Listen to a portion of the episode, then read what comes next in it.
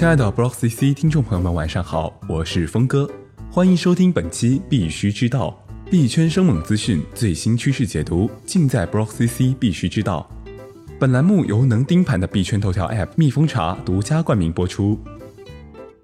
本周市值前两百加密币中，九十二涨，一百零八跌，当前市场仍处恐慌状态，恐慌程度较上周减弱四个指数点。本周市场波动相比上周有所减少，上周最高涨幅达百分之三百五十七，本周仅为百分之七十四点四五；上周最大跌幅达百分之二十点九九，本周仅为百分之六点二四。一周内市值前五币种中，只有柚子币微弱上涨，比特币下跌百分之零点六七，现报价二点四四零一万元；瑞波币下跌百分之三点二七。现报价二点一五三七元，以太坊下跌百分之三点三六，现报价七百九十五点零七元。具体行情数据请查看音频配图，欢迎扫码下载蜜蜂茶 APP。讲完市场整体行情，我们来听下本周市场上的一些声音。微博博主比特吴发微博称，从比特币的历史价格数据来看，比特币的波动性正在逐渐下降。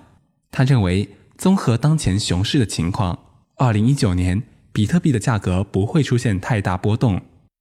彭博社二十三日发布的分析报告则明确指出，比特币将在三千美元或三千一百美元附近触底，认为比特币价格可能已经超卖。这里峰哥多嘴解释下，超卖通常发生在价格短期内急跌之后，意味着价格很容易出现向上调整。比特币基金会创始人称。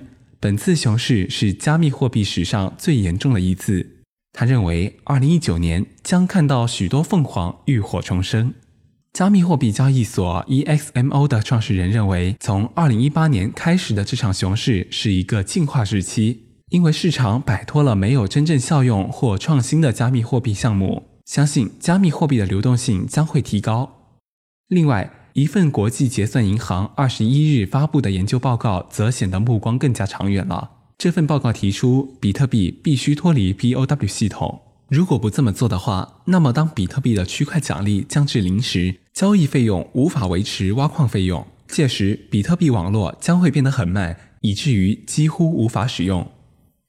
还记得在上上期节目里，我们提到过，欧洲的烟草店出售有小额比特币。当时很多人都认为这预示着比特币即将走向普及。不过，在最近的达沃斯论坛上，PayPal 首席执行官抨击了这一观点。他说：“目前接受加密货币的零售商很少，加密货币更像是实施区块链的奖励机制，而不是真正的货币。”下面我们把焦点转向稳定币。日前，火币表示计划在今年上半年推出自己的稳定币。Finbook 创始人李乐为针对最近 USDT 价格跳水问题，认为这是因为其缺乏审计的透明度，并在去年特定时候放大了负面的市场情绪。包括稳定币在内的任何资产在自由交易时都会出现因市场情绪和短期供求关系导致的价格波动。下面我们再来看一下市场警情。上月底，一个名为 Andrea Token 的数字钱包 APP 突然摆停。用户存入的虚拟币至今无法转出，涉及金额达千万元。